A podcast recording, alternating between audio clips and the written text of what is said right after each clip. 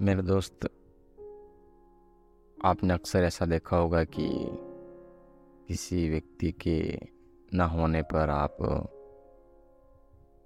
उन पर बेबुनियाद इल्ज़ाम लगा लेते हो और उसको, वो कहते हैं ना, एक मुजरिम जैसा उसे घोषित कर देते हो। लेकिन मेरे दोस्तों, कुछ उसकी मजबूरियाँ भी हो सकती है। और बिना उनसे बात किए बिना उनसे कुछ कहे बिना उन पर आप इस तरह की बातें ना किया करो, क्योंकि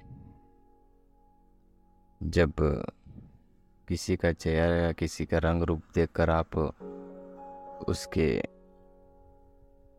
जीवन के बारे में कुछ नहीं बता सकते हैं हाँ? तो मेरा दोस्त, इस बात पर आप,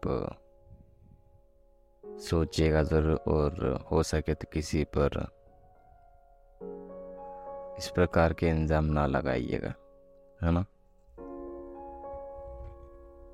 ख्याल रखिए अपना।